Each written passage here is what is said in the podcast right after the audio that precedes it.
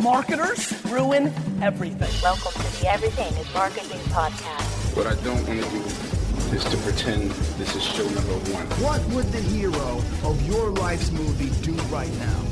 Do that. Do those things. It is the Everything is Marketing podcast. My name is Eric Hulkran, and uh, last night was a, um, well, to say it was crazy is a little bit of an understatement. So, as I promised last night on Facebook Live, I would bring to you Ryan Knizner, who is our uh, account director, agency account director, who specifically deals right now with the political universe.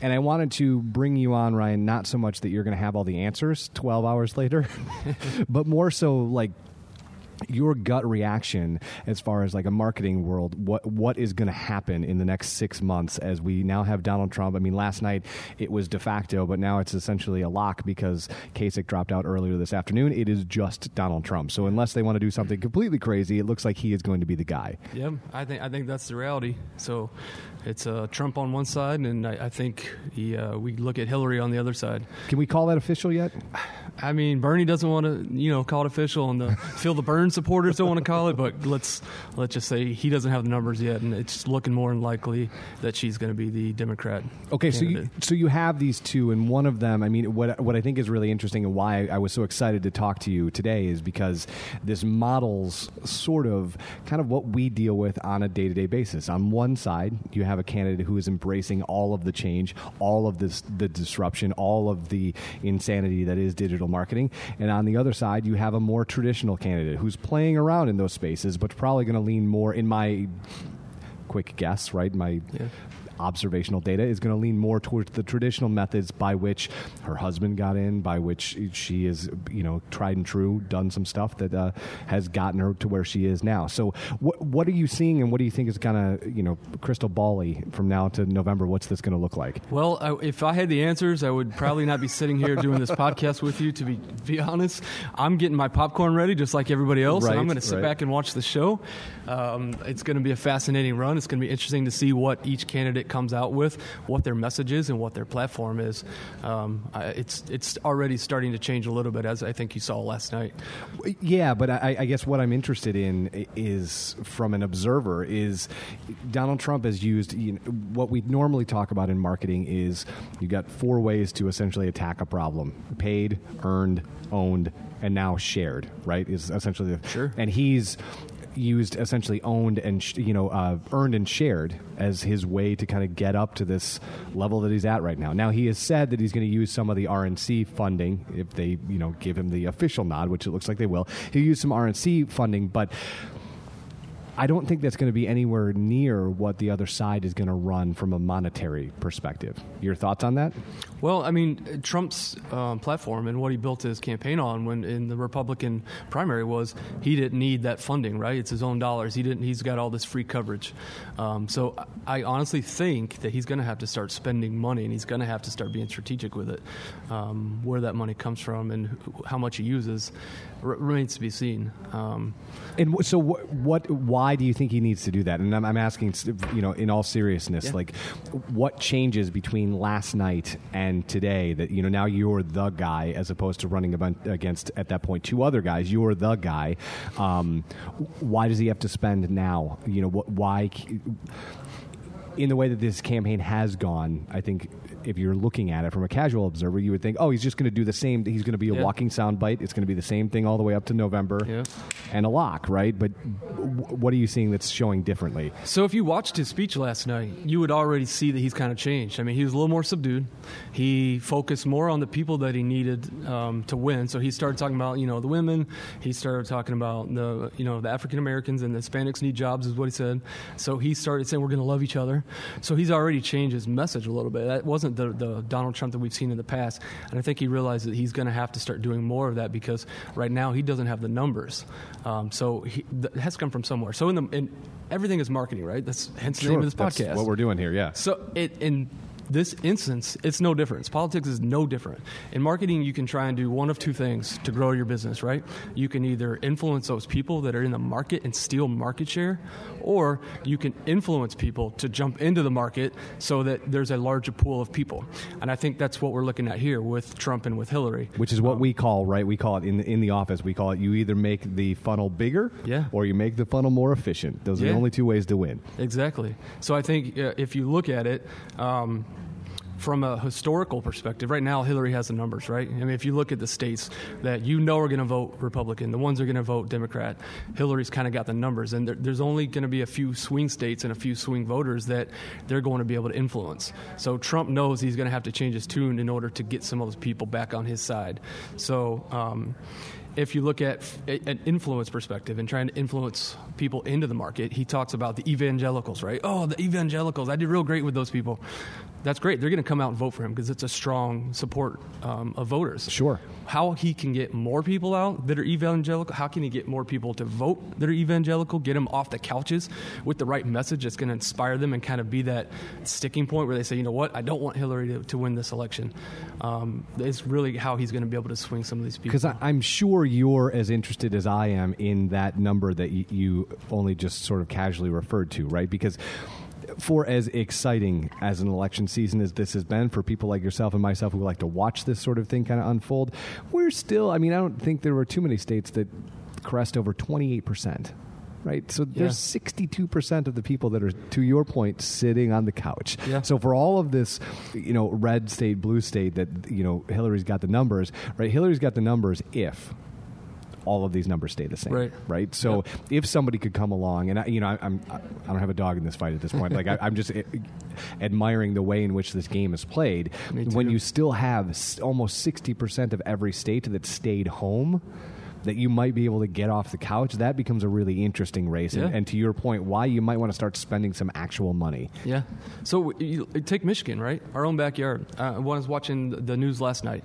They talked about Michigan as a potential swing state. Well, Michigan's voted Democrat uh, ever since 1988 was the last time they actually voted Oh, wow. Republican. So they tar- started talking about uh, Michigan as a potential swing state because you know Trump's going to go after the, the whole NAFTA and, and Bill and the things that he did and how Hillary is kind of Bill 2.0 and he's going to go after how NAFTA destroyed Detroit and how it took away manufacturing jobs. He's going to bring back the manufacturing to Michigan and that's what Michigan's all about. And Sure. they want to hear that.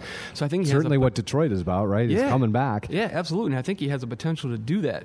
When you look at the numbers in 2012 um, versus 2008, the um, difference in 2012 on Obama and the Republican candidate at the time, Mr. Mitt Romney, right? Mr. Mitt Romney, the difference was about 400,000 votes.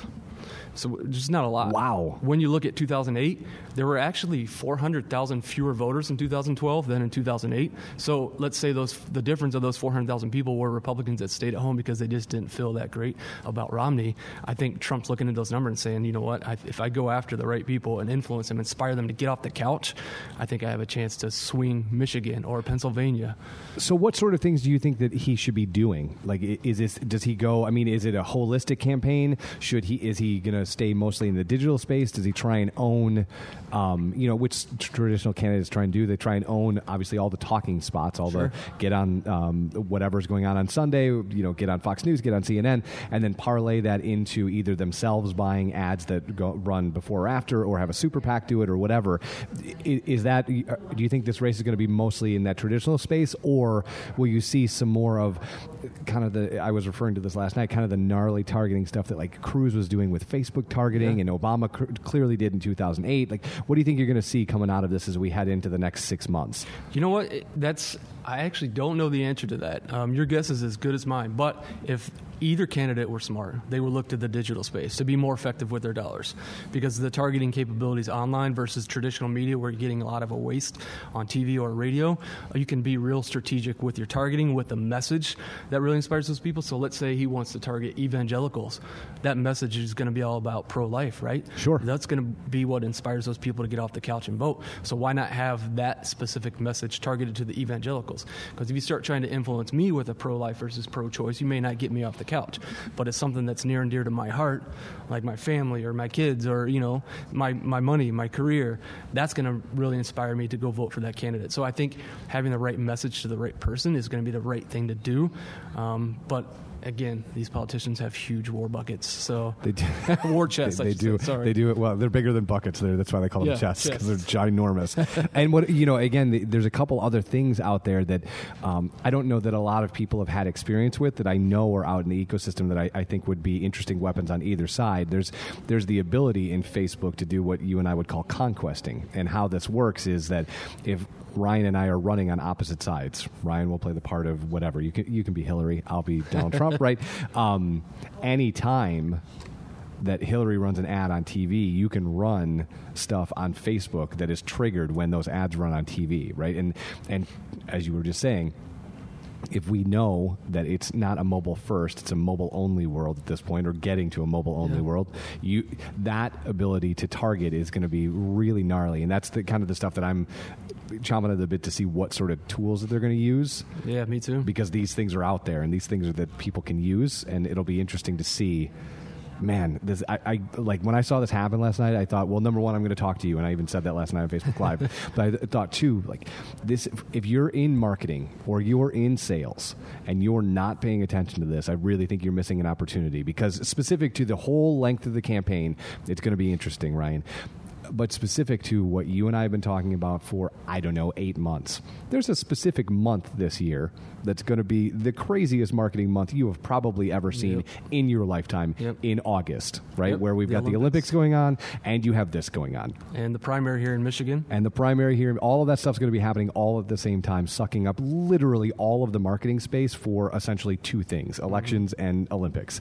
So, you know, if, if you're a local brand, you've got to figure out a way to work around that stuff. But even if you're not a local brand and you're a marketer, you're going to want to pay attention to how these messages get delivered because we're going to be pounded, uh, specific in Michigan, right? Yeah. We're going to be pounded over the Destroyed. head with, Yeah. with just two messages for 30 straight days. Yeah, especially if they see us as a swing state, you know, Right, yeah. Michigan and Ohio and Pennsylvania, the Rust Belt as they call us. Yeah. Not sure why that's still a name, but um, yeah, you're absolutely right. So people are looking for those alternatives to TV. TV's still an important medium; it still has the largest reach.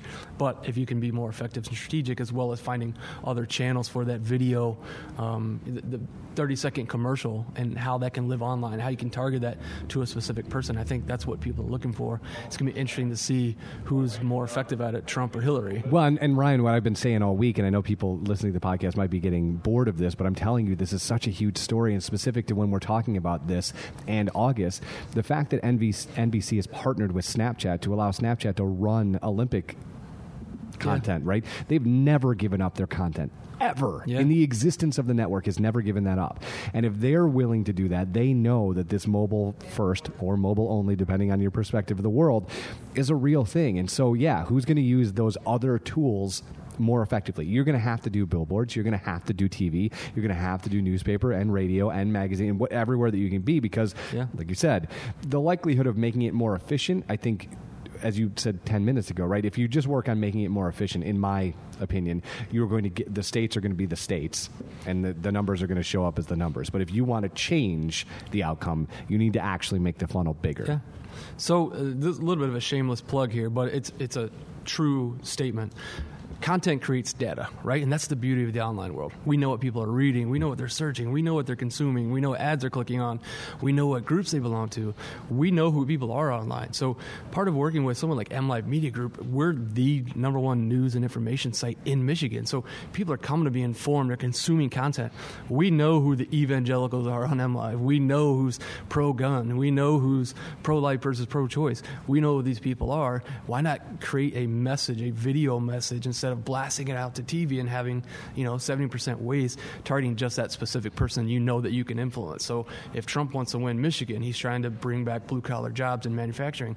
Why don't you have a message that says that to those people that might not, you know, inspire somebody else like me? and allows you well and allows you to do that thing that that I think as marketers we're all trying to do. I mean, you and I are sitting across from one another having a face-to-face conversation.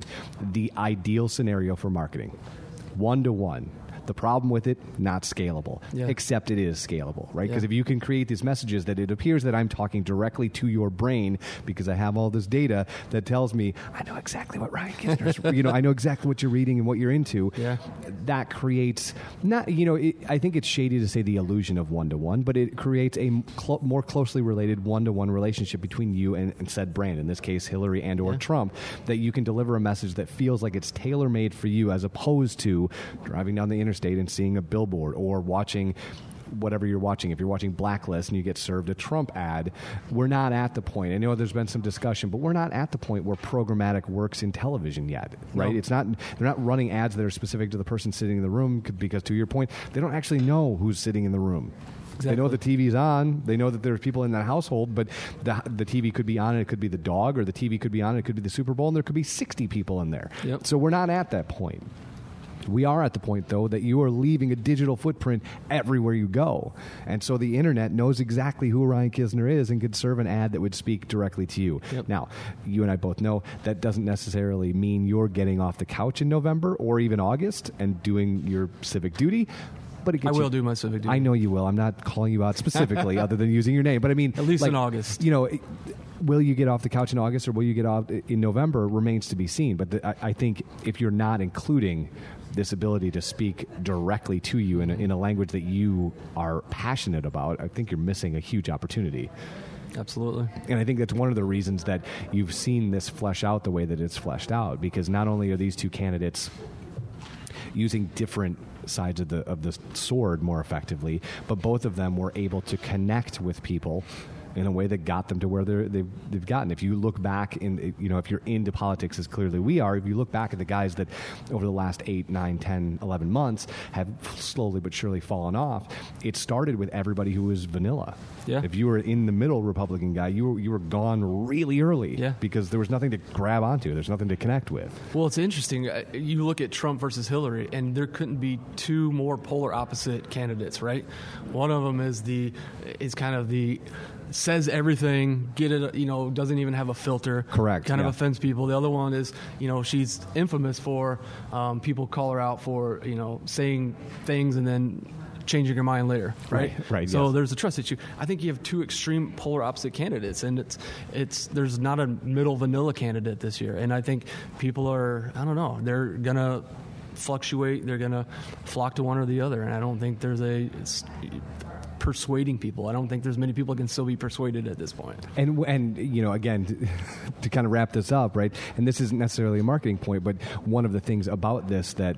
Um, for me, has been one of the the more interesting things to watch is when you talk about it. They are on very they're on polar opposites of polar opposites. Which Yeah. to me, as somebody who has been kind of into this game for a long time, this would be the year if there ever was a year for a third party to kind of raise its hand, which it hasn't done. Bernie's lingering out there. Right, but I mean, like, I, I don't know that he, he doesn't have the numbers in any mathematical scenario that you can gather. So I just don't know that he would be the guy. But the fact that there hasn't been a been one kind of out in the distance waiting for this to happen to pop up and go, ha ha, I'm the Yeah. other choice. Yeah. Uh, it has been also sort of interesting. Yeah, I agree.